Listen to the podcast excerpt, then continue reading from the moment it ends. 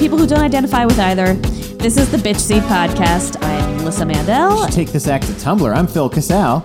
At, let's keep it. Let's keep Tumblr out of this. Fair enough. Yeah. We're we're too old for Tumblr. I feel like this show was made for people who totally missed the boat on that. Or I don't know. I mean, you know, I have had some requests recently to get other generations involved. Um, who's requesting this? Which studio head? Is it Kent? studio heads that are friend that are people who are my parents' age who are f- f- who Listen, if I'm you want to bring people on, on here to talk about their old GI Joes that they they put I'm talking way firecrackers before inside. GI Joes. I'm talking about like my mom's generation with like old school Barbies, like the really old school ones who had better proportions and, and better now clothes. they now they sweat because the chemicals in the plastic are, are breaking down. Uh, My mom has one on display, and it looks she looks like she's like waiting for someone. to Whoa, come do you the think door. your mom would want to be on the show? Sure, she would, but it would be an hour. She talks a, more That's than an fine. hour. Let's have her on the show because I think she'd be the best at marketing it. Absolutely, honestly. and she would not mind uh, only being heard because she's she's very like I oh I can't I can't be seen. I'm she you know Yeah, I know. My mom's like that too. Absolutely, you, you can't touch anything in the house, and also you uh, you, you can't see them. They're not allowed. Moms, they exist behind some curtain somewhere. Um, anyway, uh, we have we have one of our favorite people on the show today, um, uh, comedian Jared Wilder, who is pretty much Buddha, the Buddha of the comedy world, just the nicest, nicest guy, and he has an artifact, Phil, that is going to make you uh, come in your and I haven't seen it. I you haven't seen it yet. I'm very excited. It's a surprise for you. Yeah. It's a surprise for you. Um, but per usual, I'm going to start. I'm going to start with a diary entry. uh, who are we reading? We're reading from Satin 2. Uh, not to be confused with Satin, which was the original. The original. It's one. Satin 1 was called Satin because it had pointe shoes on the front. Okay. Satin 2 is like it says it's really boring. It says diary and it has like the gold the gold leaf around the outside of it and Awesome. Let's do this. let's do this. All right. This is from February 23rd. See, we're right on schedule. February 23rd in the year uh, If our Lord. 1996. Ooh. Yeah, so this is way back. I think I- Pre-internet. this is just pre-internet. I know this is bef- this is pre my email. This is pre email. Yeah. Pre-mail. So uh, I was obsessed with other things, you know. Dear Satin 2, I was recently reviewing entries in my previous volume of thoughts, Satin. Uh, by the way, my this just reminded me of how my dad talks because he uses business speak in his personal life. He's Stuart J. Mandel Esquire. Oh yes, of course. What's wrong? No, I just can't hear myself, and I love to hear myself. I know I'm that's why we're that's why we're here. Yeah. All right. So I was recently reviewing entries in my previous volume of thoughts, Satin. The entries in it were beautiful, and I could hardly believe I had written them. And then I realized why the entries in this volume are so indescriptive and brief. I write them when I'm not in the mood to write. Sometimes when something important happens to me, I feel obliged to write, even though I don't feel like it. But from now on, I'm going to wait. Wait for the inner urge, the swirling, blossoming sensation calling to me from my soul, imploring me to let my feelings and thoughts and dreams tumble from my mind onto smooth white paper. Ah, paper. Yes, I actually wrote this. The most useful man made creation. I think I can safely dub paper my most patient companion. This is a direct ripoff from Anne Frank, by the way. I'm just going to let you know. Because Anne Frank is the one who said paper is patient. When did you first uh, discover Anne Frank? You know, I was just trying to figure that out the other day when I first read it, and it was. It was fifth or sixth grade. Did you think when you were a kid that maybe Lisa was her sister who escaped and wanted to spread joy in the world? Lisa Frank. Well, Because no, I, I didn't. I, I was just I'm just being cute. I mean, you know, it wasn't Lisa's story, it was Anne's story. And of course, as you know, in my family, I come from a family of uh, people who enable mental health issues and glamorize them. Uh, so Anne Frank was enough, like fair a enough. perfect encapsulated story for me, you know, because it was tragic and beautiful. And of course, of I wanted course. to be tragic and beautiful, but I turned out to be a big fucking joke. Uh, You're you're still pretty tragic and beautiful. inside I feel tragic, but the more tragic I feel on the inside, the more people laugh at me on the outside, which is which is another argument for why I don't want to get better because my comedy will go away. Yeah. You know, Well, ha- it's- happy it's- people aren't funny. Of course, it's like it's that story about the guy goes to the doctor and he's like, "Doctor, I, I feel terrible. I'm so upset." And the doctor's like, "Hey, listen, uh, what's the uh, the um, oh shit, Uh, well, anyway, I fucked that story up. It's, Wait, you uh, don't know the Pa- punchline? Pagliacci's in town. Pagliacci's in town. He's a clown. He'll make you laugh. He's great. And then the guy's like, "But doctor, I am Pagliacci." If ever. Oh, that's great. That was This is a beautiful. That Beautiful was evolution beautiful. of uh, when I fail at a joke. I, Yes.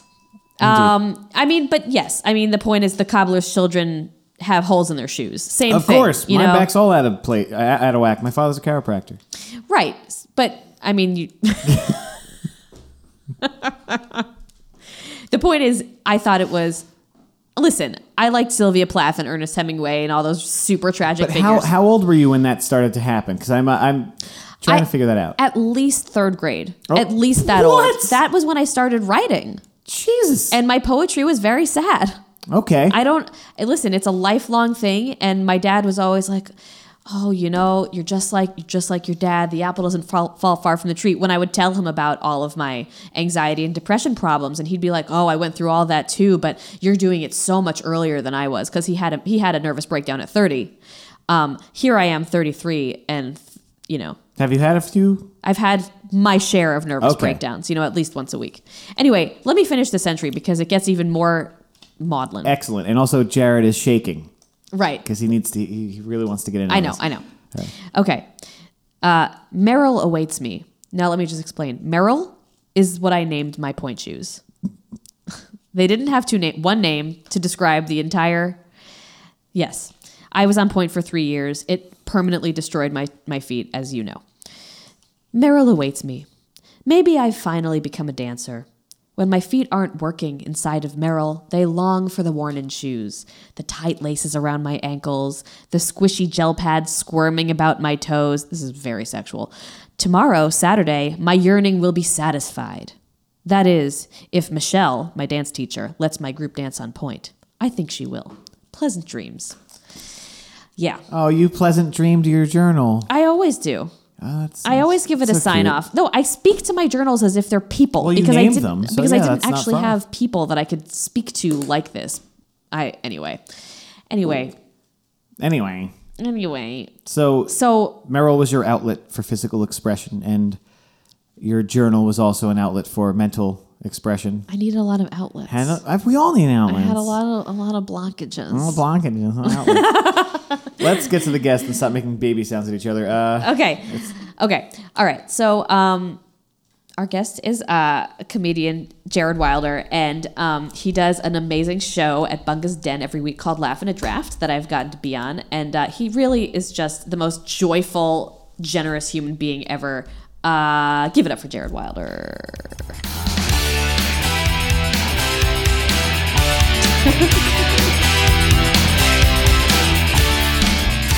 Hi, Jared. Hey guys, how you doing? How are you doing? Hey, listen, hey Phil. let's go. Damn, what up? I like that. I feel like I just got out of an '80s film. Well, that's the to- that's the idea. I know. I, I, love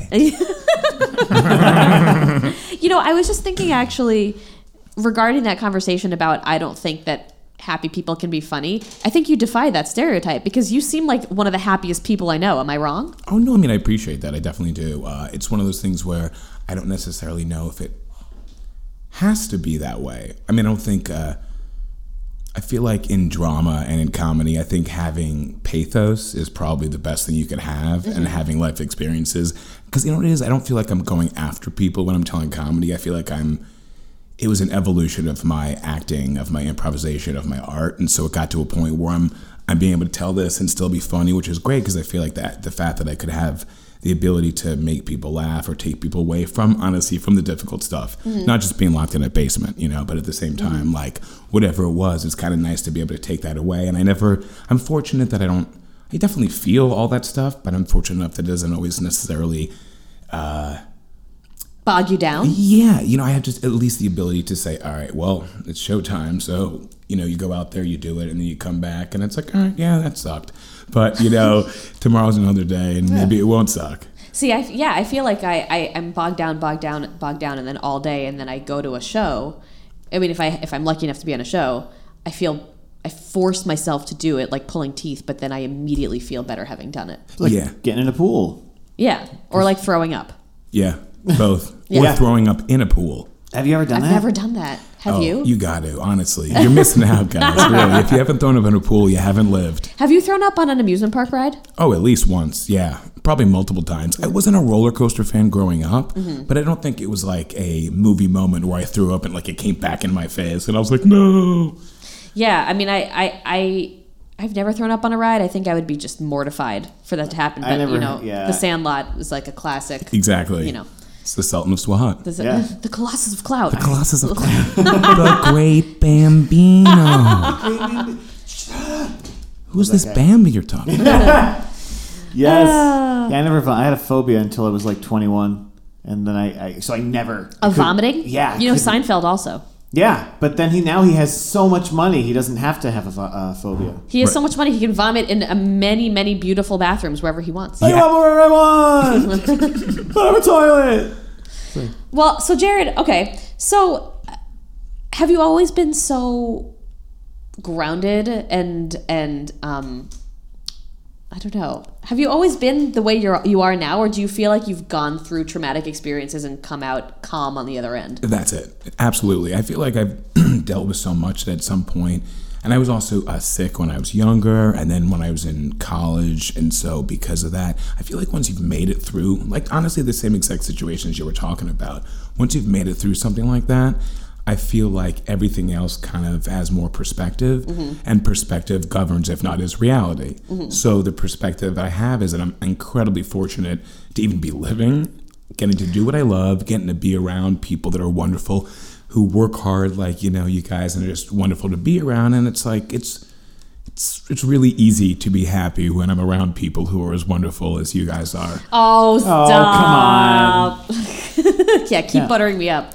So do you where where did you grow up or was it many places? Oh, Manhattan, born and raised. Where, oh yeah, Yeah, where yeah, whereabouts? 63rd and Broadway, the mean streets of the Upper West Side of Manhattan. Oh, Nice. so so like Lincoln Center was in Yeah, your backyard. actually, uh, the view from my uh, from my room was of Lincoln Center. oh my That's god. so- yeah, it I'm was so amazing. envious. Oh please, I mean, hey, you know, it ain't no Connecticut. It's all I'm gonna say. Ugh, no, we're not going to go there. No, I was dying to live where you. That's amazing. I went to camp in Connecticut though, so we kind of did the reverse, Oh, where did it'd be like during the summers we'd go up to Torrington, Connecticut. Uh-huh.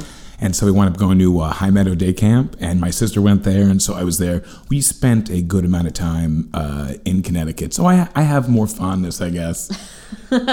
Yeah, well, you always want what you don't have. I'm sure. That's just how it goes. Yeah. Um, That's always greener. And were you? So you said you don't have to talk about this if you don't want, but it is a show about revealing. Oh, absolutely. You said you were sick when you were younger. Yes. What? That was a long term thing. So I had well, first when I was born, I had a heart condition. Actually, Oh, shit. yeah, I know, which is kind of crazy. Uh, and then, ironically enough, I was underweight, which I made sure to take care of later on in life. I'll say that much. Uh, and then I, I had a uh, a, uh, a throat issue. Actually, I kept on getting tonsillitis, and then at some point, actually, I had it had gotten infected, and so basically, uh, the, my like the tonsils were so large that it basically I sounded like I was Kermit the Frog, but not intentionally, Oh, no. like usually, you know. And I wound up actually, uh, I remember one night where they got so big that it almost closed off my windpipe and God. passage. So the next day I had to go to the emergency room, and they had to like they had to cut open my throat, and my tonsils. Yeah, sorry. How old were you? this is uh, 2003. So I was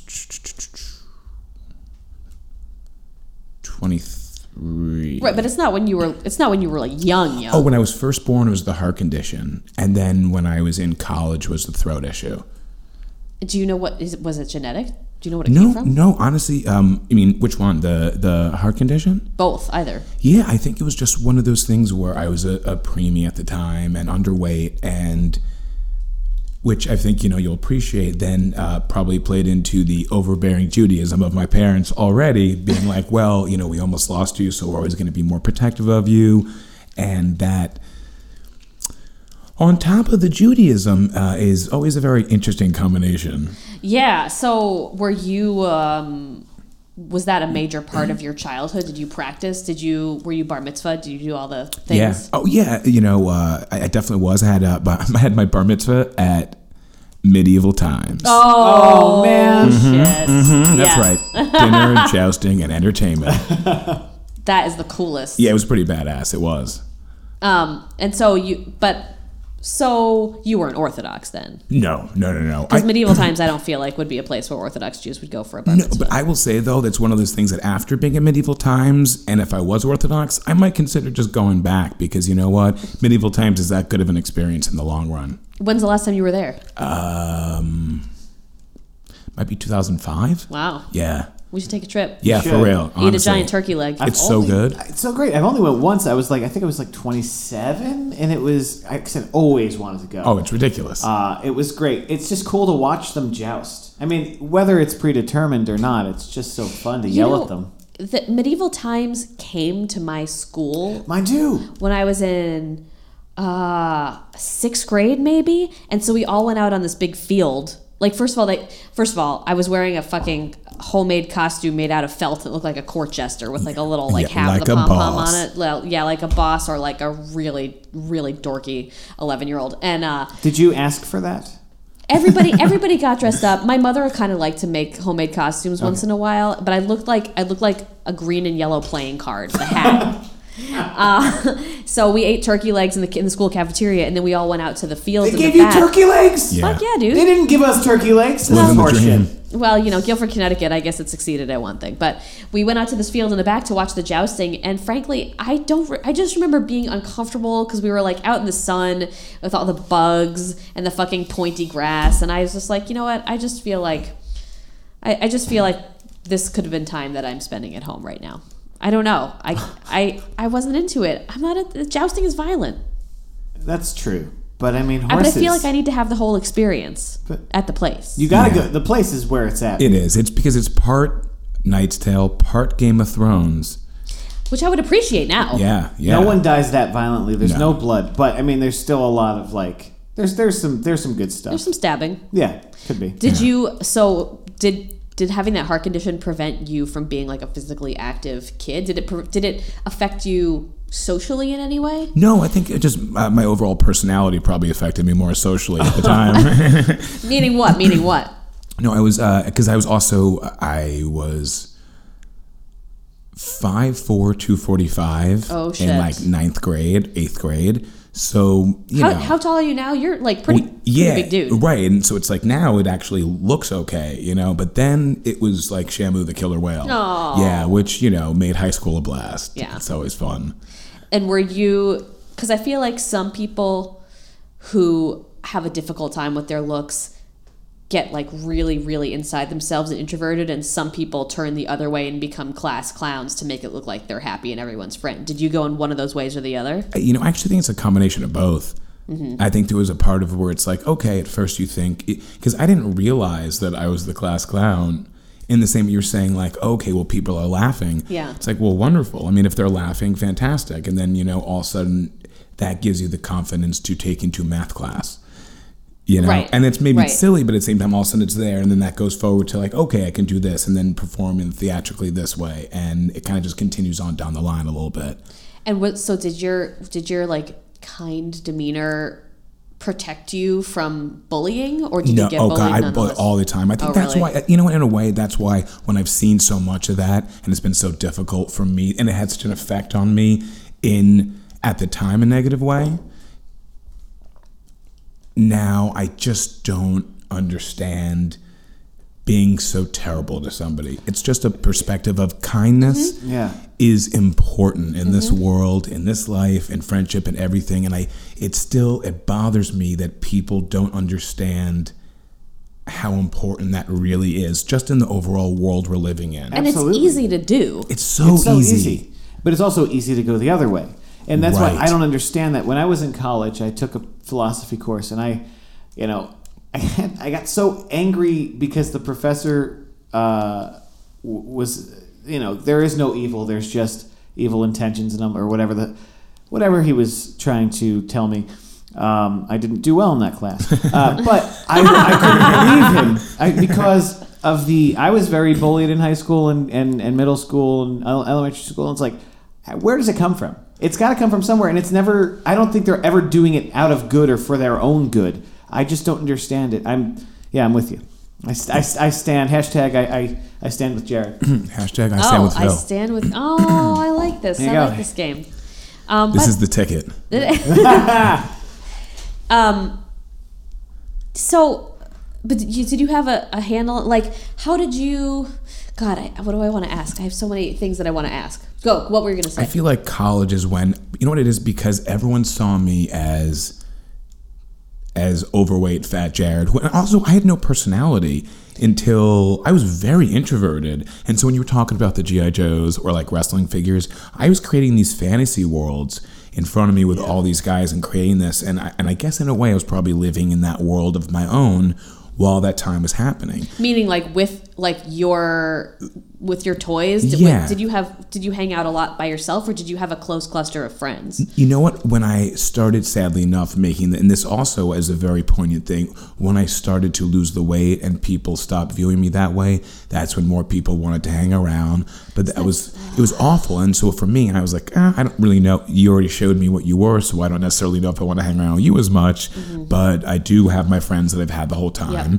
And then I felt like for me, going to college really changed it all because you can walk in there and you can be who I was at 18. or Nobody has any idea where you came from. no, from. right, exactly. And it's like, all right, well, everyone was there and they don't have these preconceived notions. I actually remember this and it was very impactful. I, and sadly enough, this person's actually working in New York theater now. But uh, in high school, we went, uh, I remember it was Crimes of the Heart. And I was auditioning for Barnette Lloyd. And uh, Beth Henley, Crimes of the Heart. Want to you know give a shout out to Beth Henley. We don't know each other, by the way. In any way, shape, or form. Hashtag Beth Henley. Yeah, hashtag my girl Beth. Um, Hashtag I stand with Beth. yeah. and uh, I remember auditioning and felt it was one of the best at the time auditions that I'd had. Yeah. And then I remember hearing from a friend who had gotten the part that the director said that she couldn't look past the way I looked like in eighth grade. This was senior year of co- uh, uh, high school. This reminds me of Pancake.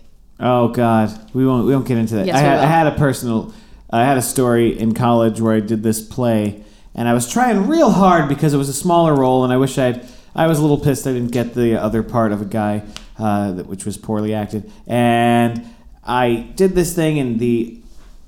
An awards thing uh, called ACTF. They would they come to the They were tri-state area. adjudicators. Adjudicators, yeah. They come to uh, the colleges in the tri-state area. They they rate you, and then after the show, you sit down and they tell you how they feel about you. Everyone in the room together.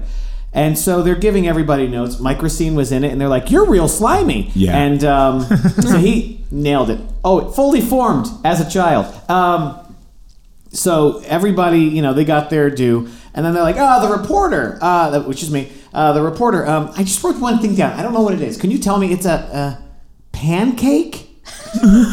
pancake. I don't know. Pan. Like then then they started saying pancake a bunch of times, as if maybe if they just say pancake at each other, the meaning will finally come out. And then they were getting mad. It's like I don't know why I wrote this. I don't pancake, pancake. Like there's two of them just saying it. And meanwhile, you're there on stage in front of hundreds of people, like watching this go down. Yeah, and and you my can't do my anything face about it. like my my frown couldn't go deeper. Yeah. Like it actually like I, I I injured myself frowning that day because it was just like all the energy from the room. It was just them trying to figure out Yeah. what pancake meant. I'm still to this day trying to figure out what pancake means. Uh, and in fact, I, I don't. it just yeah Pancake. yeah. But I, I, uh, I know exactly. I know exactly what you're talking about in, in terms of having like being judged a certain way, and then you're sort of stuck in it. Especially if you're, especially if you, uh, don't move. Like we didn't move around when I was a kid, like at all. We were in the same place the whole time, and so you have one reputation. People see you one way, and that's why I loved going to these summer programs um, because I nobody knew like Yeah. no, nobody nobody knew what I was judged for where I came from. Isn't that the funny part of the modern day too? That everyone knows what you're judged for, and you mm-hmm. can't escape from it. It's true. No. It's like now it's like now the classroom Yeah. is social media and you're just out there. Yeah. Well, it's the, the classroom is now just can just following you now. It used to be when you when you finish high school, you can just wash it off, and start be new, incognito. Right. be a new person in Yeah. college because you are now free of the change. But now that it's it continues, yeah. uh, and it continued like I still have my aim from high school. yeah. What was your aim? My I had a few. The first one was Bat one one three eight. Of course it was. Batman and Star Wars reference. Um, and then it became Tommy Walnuts, which was my porn star name. Oh, duh. And then I watched this Steven Soderbergh movie where they were in the background talking gibberish, but then in another scene actually saying lines. But the gibberish, he said something about uh, jigsaw landmine, and I was like, oh, that's a fun combination of words. And so that was my definitive. Jigsaw landmine. Yeah. Jigsaw landmine was my find me on aim at Jigsaw landmine. What was your aim? Yeah, it was LithiumDX. Ooh, Nice. Lithium for Nirvana and DX for Degeneration X. Yeah. That's awesome. Mine was Blue Moon 422, but uh, without the E. of course. Yeah. Yeah. Uh, so, Jared, uh, I want I want you to, to bring out this amazing artifact that you somehow still have. Yeah, I know. I'm very excited because at first I was like, man, I don't know if I could find something that I had made in the same way Right, right, up right. until that point. However, the fact that I have this and uh, Is it will be just fine. It will Okay. be just fine. So he's, he's reaching into his backpack. I have no idea what it, what, what, it, what it's going to be. I might uh, somehow we're gonna we're gonna spread this out. All right. Spreading it out. Yeah, it's a it's a monster artifact. And, and by, by the way, podcast Yes! listeners, you'll be able to see this um, on uh, the bitch seat podcast. Oh, this is the best era. So, Jared, describe what this is here. So, what this is, and what Phil was in fact referencing, the best era, this was my childhood comforter.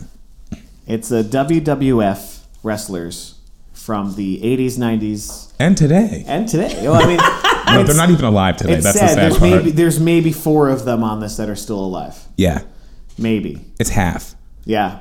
That's uh but it's got, you know, Hulk Hogan, Ultimate Warrior, Jake the Snake, the Bushwhackers, Yep, yep. Legion of Doom, Big Boss Man, um, Macho Man.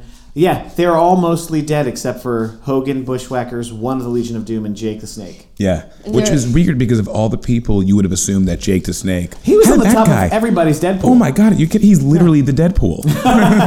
True. True story. Uh, this is great. You can So- still feel on the other side how, how Oh, it's 80s it is. very Yeah. well worn and loved. Um, and all these bright colors and um, Do you still use it? Oh yeah, you know what? On the hard You have nights- this on your- on your No, bed now? Not at all. No? Let me tell you, women love that. well, I mean, the thing is now, yeah, I, I feel like this kind of stuff. I feel like they would sell this in Urban Outfitters. Yeah. Oh yeah, for like Yeah. seventy, eighty 70 dollars. Yeah. Oh, at least. Probably more. And um, so, what's your what? h- What was your story about this? How do you feel about this blanket? What? How old were you when you got it? And uh, did you use it as a cape, etc.? Oh, at least, yeah, because it was basically so it became a, a de facto cape, uh, and there was something about the time when I started watching wrestling. Yeah. How old were you? Do This you remember? honestly, f- probably five, Yeah, something like about. that, just about that. And uh, because when I think back now on my life, two of my biggest loves are sports and entertainment, Mm-hmm. and it's sports entertainment. And I remember having this for the entire time, and I remember so many times, right? the perfect mustache. The depiction of the mustache. The Mustache mustache is spectacular. I had a Jake the Snake doll that you could color in Nice. and I was probably not at the point where I could color in the lines yet, so it just looks like I've just like painted over Jake the Snake with all these random colors. So anyway, so you're you're five. You're starting to watch. So in fives, I'm starting to watch, and there's and the theatricality and the grand nature of the '80s. Everything was bigger, mm-hmm. everything was bolder, and this is the time when I thought, "That's it." Yep. I wanted to be a pro wrestler for a while. Me a pro too. wrestler, a cartoonist. And I was like, wait, I am 240 and probably bigger than half of them at the time. And then, uh, and it's amazing to me now to look back because my nephew, because of the WWE network, who's 12, can go back. And I remember, sadly enough, when uh, Ultimate Warrior passed away, and this was last year. It was Yeah. last Two days after WrestleMania. Two days after getting inducted into the WWE Hall of Fame. There's something so sad about that. And then he, he comes on, he, he, he gets into the ring uh, the day after WrestleMania, gives a huge speech about the Ultimate Warrior and how it, what it means to everyone, dies on the parking lot, in the parking lot the day after on his way home. Like, it was ridiculous. heart attack. It, just, it's insane. And in a way, it's like you know what he what he needed to do in his life was to be able to get past that difficulty. And the mm-hmm. same that we're talking about that mm-hmm. trying to get past the difficulties. Mm-hmm. And then I think that, you know, I heard so many interviews throughout the years with these people and it's like the the difficulties of that time and what it took to be there. And then I thought, okay, that really affected me. It affected me hearing the speech because you because we've lived through that 20 years. Yeah. Where we saw that it's like, yeah, okay, when you go on the network, well, so I, I my mom goes, yeah, you know, did you know uh, Ultimate Warrior died? And Jacob was my nephew. He was just he was bawling, Crushed. crushed. Oh, and I was like, I'm sorry, you were crushed. That was my childhood. you literally one by one are taking away parts of my childhood. Mm-hmm. And I don't know if it's just like a maybe it's a psychological thing with me, but I put a lot of memories into stuff. Oh, which- me yeah. too. Well, You know. obviously I do too. Yeah. but like that is a lot. That's meaningful. Like it's this is meaningful, but like in the whole like if like uh, I remember you guys talking about the something you lost, like the the physical thing that you lost, and then like how that affects you and Mm-hmm. Yeah. how that changes you. And it's like yeah, sometimes I feel like. Wait, I lost that. Did I lose this person? Did Yeah. you lose a? But did, it's like Part a of part of, you. yourself. Right. Yeah. It is. Uh, and and um, God, I have no words. I have no words right now. Okay. I well, get it. I get it. Yeah. No, well, I mean, my, I like a huge struggle that I'm going through right now in my life that is relevant is that I have so much stuff and I'm and I'm feeling like it has encroached upon me. So I'm simultaneously codependent Yeah. with these material things, with these like pieces of nostalgia from my past. Yeah. And I'm afraid that if I let them all go, because like there's part of me that's like really tempted to just cut ties with mm-hmm. all of the material things, but then I wonder you know what what will remain of me Right, right. And you know what I think? I think certain people who have less attachment to that, it's probably easier for them. Honestly, I, I get where you're coming from because I want to do some spring cleaning and I'm like, I'd like to actually Yeah. have some room in the apartment that would, Yeah. you know, would be on the floor. That's nice. And at the same time, though, I feel like if I'm throwing that out, I'm going to lose that part. And as silly as it sounds, I'll I'll rent a, a mini storage to put that in there to keep this oh yeah and it's like, hey, you know what? I understand where you're coming from. I don't think that's. The, I hope that's not the case, but I'm also not doing. I'm also doing the same exact thing. no i mean I've, I've been thinking about renting a storage space too to be honest so if you want to share one you know let me know we can go in I on think it. a storage co-op. yeah, Yeah. exactly Yeah. exactly Rent controlled. um Be great. but I, I think what's so interesting about wrestlers and i only know what i know about wrestlers because of phil because it wasn't it wasn't a thing that Hashtag I stand with Phil. hashtag i stand with phil Hashtag, you know, I stand with Warrior. but especially with this blanket um, where the depictions of all these wrestlers they're they're they're drawn as cartoons and so it's almost like when you see a wrestler die Yeah. it's like seeing one of the it's like seeing a uh, an They're iconic pillars. cartoon character Yeah. dying it's like seeing tommy pickles die Yeah. Yeah. because but it's like real life you know it's, like seeing absolutely. like one Yeah. of the um, captain planet kids die but they don't ever die because cartoons are they go on they're timeless they go on forever Yeah. but i feel like by introducing these wrestlers into your life when you're young they're real people too Also, Right. they are projecting, putting so much of their life energy Yeah. on camera. Like Macho Man, he he died uh, again, heart attack the last minute, and I think he just mended fences with the WWE. Yeah, just happened. They just put out a, an action figure. He was in a video game. He cut a promo on his action figure, and it was like he was like this old guy with a big white beard. His life was completely different, but it's like eh, they they just keep disappearing and they, they but at the same time you can go on youtube and see possibly why they dis- they're disappearing because they're putting so much work in to being that intense all the time Well, just like you guys, just like we were talking about, you're saying that you're giving all of yourself. And I hear that. And I th- mean, the three of you. I mean, like, give all yourself every podcast, every time you're on stage. That matters a lot. And that's what they're doing. They're literally giving their lives for our entertainment. Yeah, and little five year old Jared felt that and, and appreciated that energy that someone else was putting out for your benefit. Right. In a way, if you're going to make like a superhero comparison, they're larger than life. Exactly. So when you're when you're growing up learning ab- about and, and Superman, Batman, Yeah, Star exactly. Yeah. Wars, and then these characters. Uh, yeah, I mean, I'm Jewish, so I didn't like say my prayers like that, brother. Yeah. You know, but, it, but you say the prayers, you train, you you know, take your vitamins. It's an idea, and it's like standing up for what's right, you know. And Mm-hmm. even the Hulk Hogan, the entire Hulk Hogan theme music, could just be the national anthem if you wanted. Sure. It may as well be. It might as it's well be. anthemic, yeah. yeah. and it's like if you hurt my friends, then you hurt my pride. I gotta be a man. I can't let it slide. I am a real American. It's such a shame about Oh, him. but we almost played that. We almost didn't did. we? I did, but I'm also I'm I'm sour on Hogan because of his uh because of his antics. Uh, in life, in life. well, no, like as a Oh, kid, no. I was a huge Hogan fan, and it's not it's not the racism. no, I was, I was just. It's uh, it's the fact that I've I've noticed that Hogan has been secretly evil this entire time. Every time he he gives up the spotlight or does something to put himself over when somebody else should be going over, he's wearing red pants. I'm noticing there's a there's a trend. There's Oh, what- this is what- between me and you're a conspiracy I stand with red pants. Uh, WrestleMania nine. He Yep. he takes the belt Yep. from Yokozuna after uh, shenanigans ensue with him Yeah, and Bret Hart. yeah. Red pants. Mm-hmm. He uh, he helps Macho Man win by hitting uh, Ted DiBiase with a with a belt. Red pants. and also at the Trump Plaza. Yeah, Trump Plaza. Hmm. Yeah, thank thank God, and I quote: "Thank God, Trump is a Hulkamaniac. Donald Trump's a Hulkamaniac." Okay, that's He's- enough. anyway, I don't ever want to use his name on this podcast when ever he again. turns heel uh, on Sting and Macho Man, he's wearing red pants when he joins the NWO.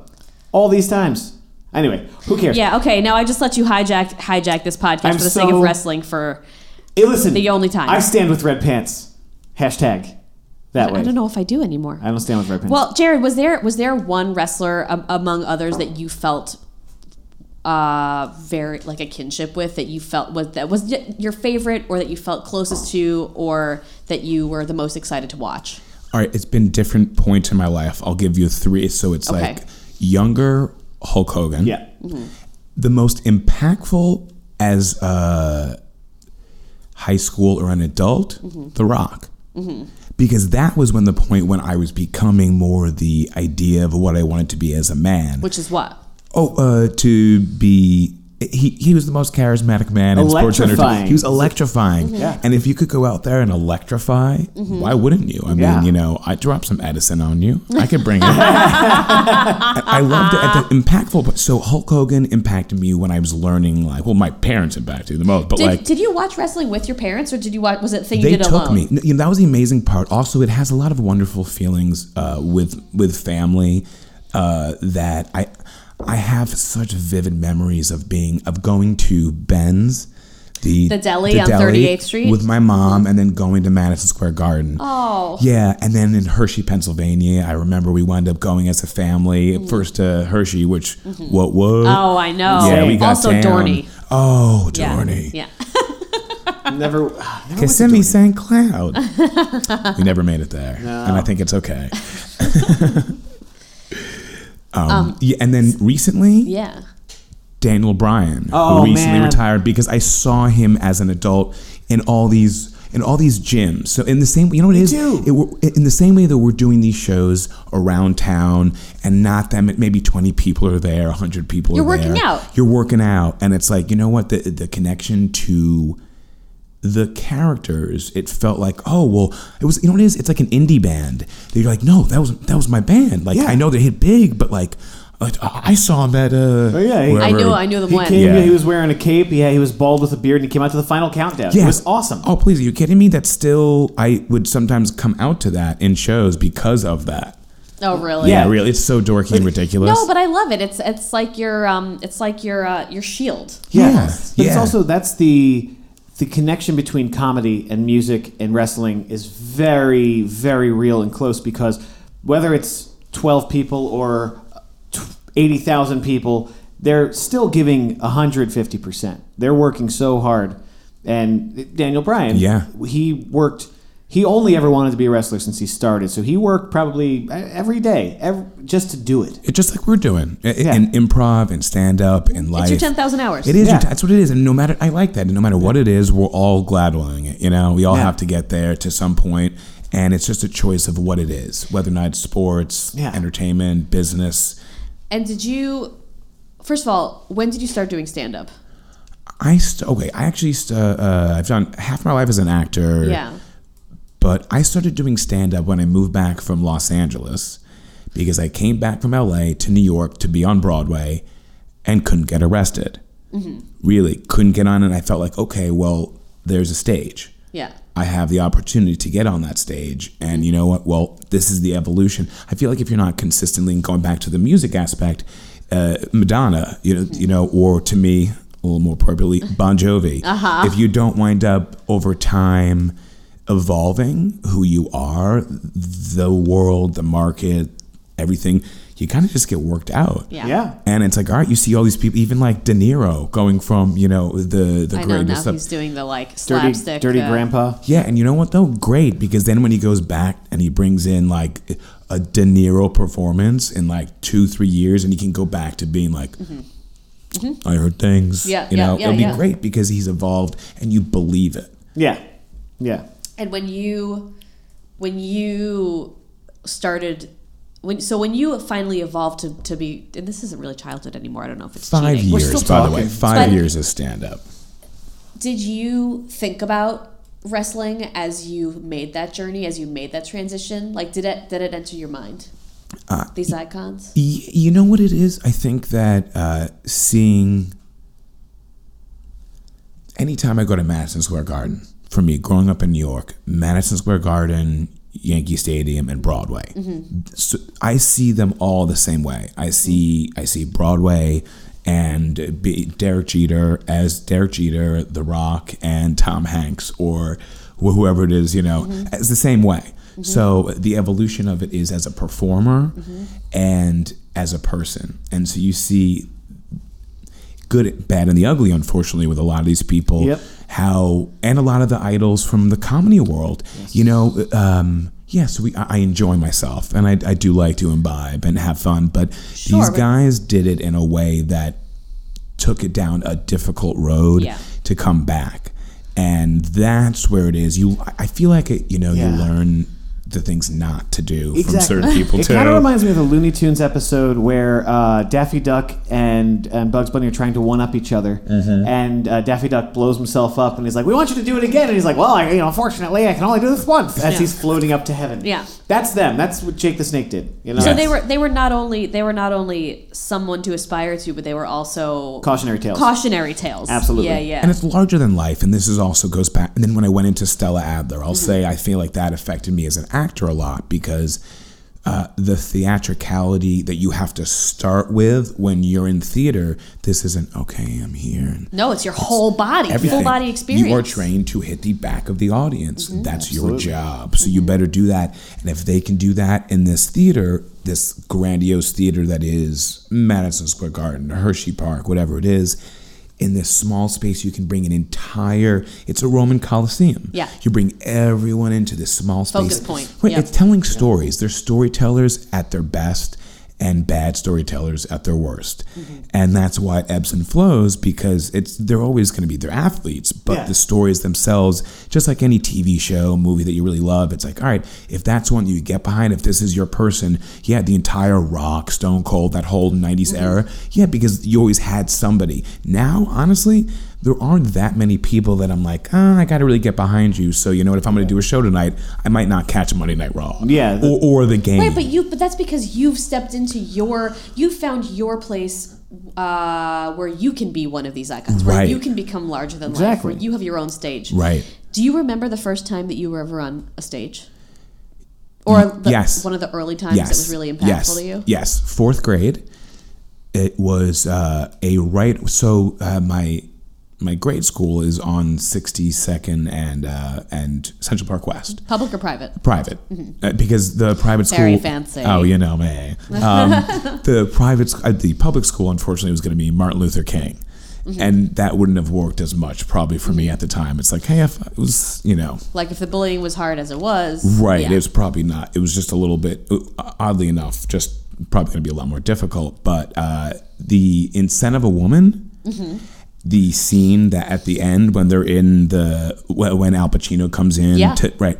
That's my grade school. Oh shit. So that was the stage. That's amazing. Yeah. And had you when did you see Scent of a Woman?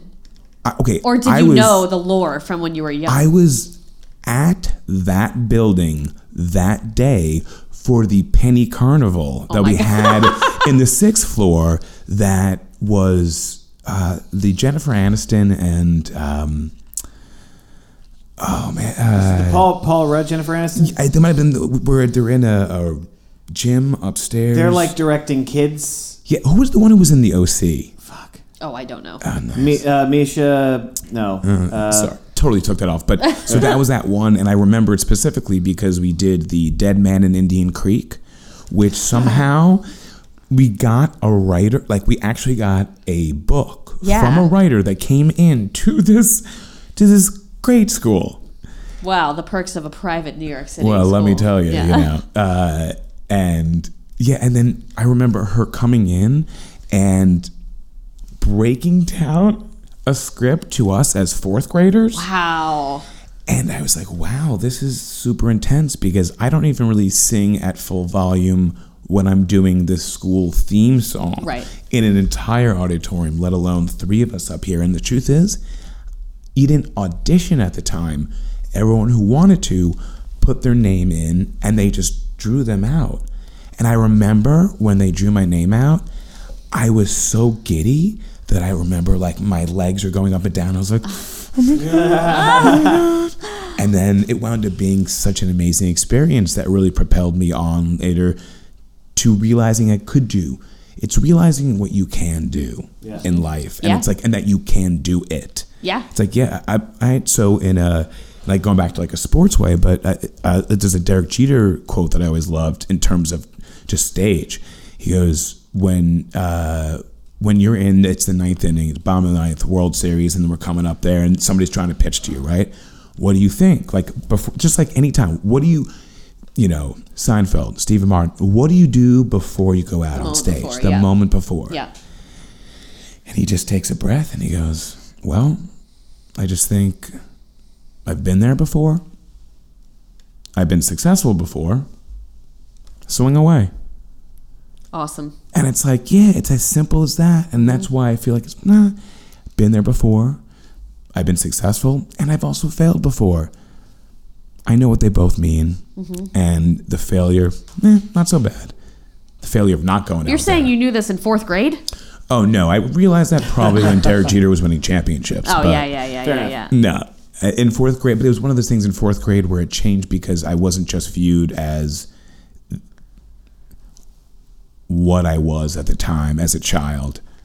It was no, this is the potential of what you can be. Right, right. And we all have the potential to be what it is. It's like what I felt like about I, I transferred into NYU, Mm-hmm. right? And I had some people who were unbelievably talented who were in programs, you know, during the Mm-hmm. summers that we got to do here and there, and they were in random schools, and you never I, didn't understand why. And the truth is, though, half the people that I went to school with aren't even in the business anymore. Right.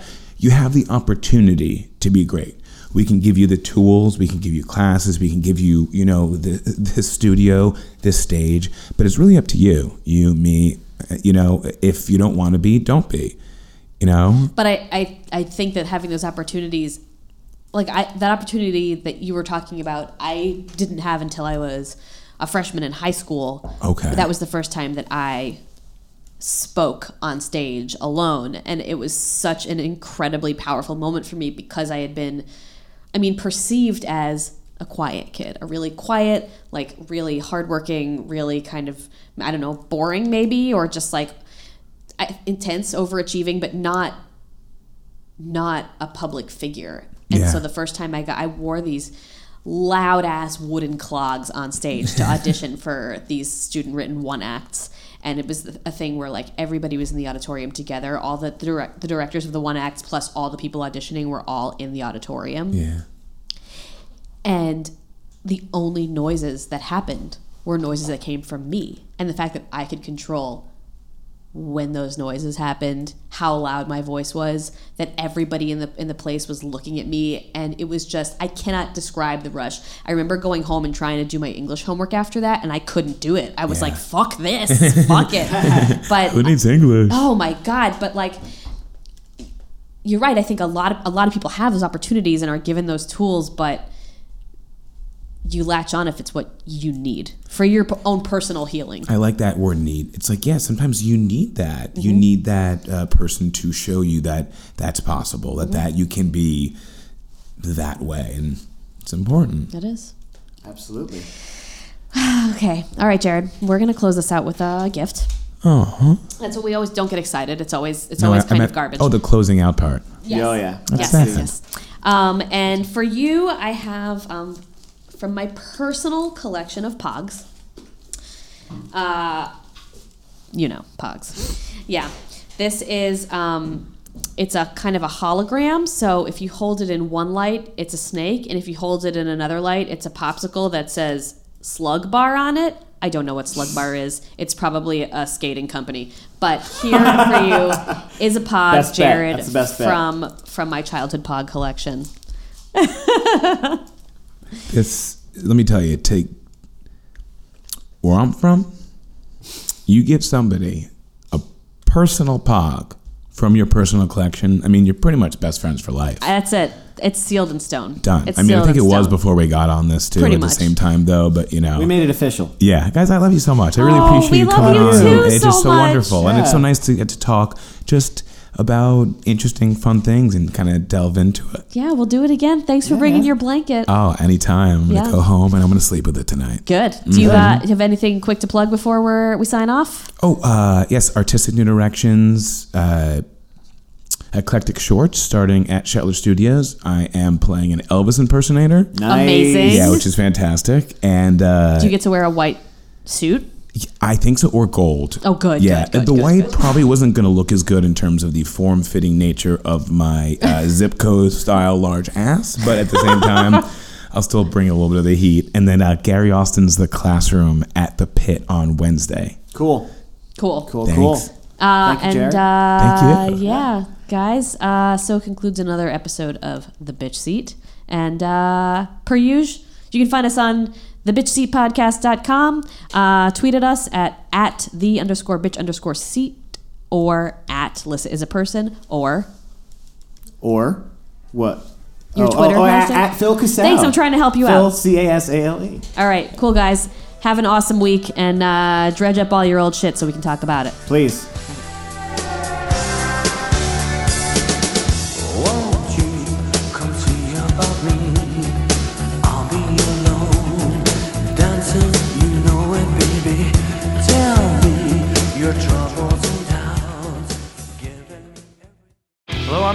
As always, I'm Paul. and we're from Juicy Reviews. We have a podcast where we like to talk and review movies, maybe bring on a wacky character from that movie, and always play some games. We like some games. I actually brought a clip, Paul. Wait, you brought a clip? I brought a clip. Can I listen? Yeah.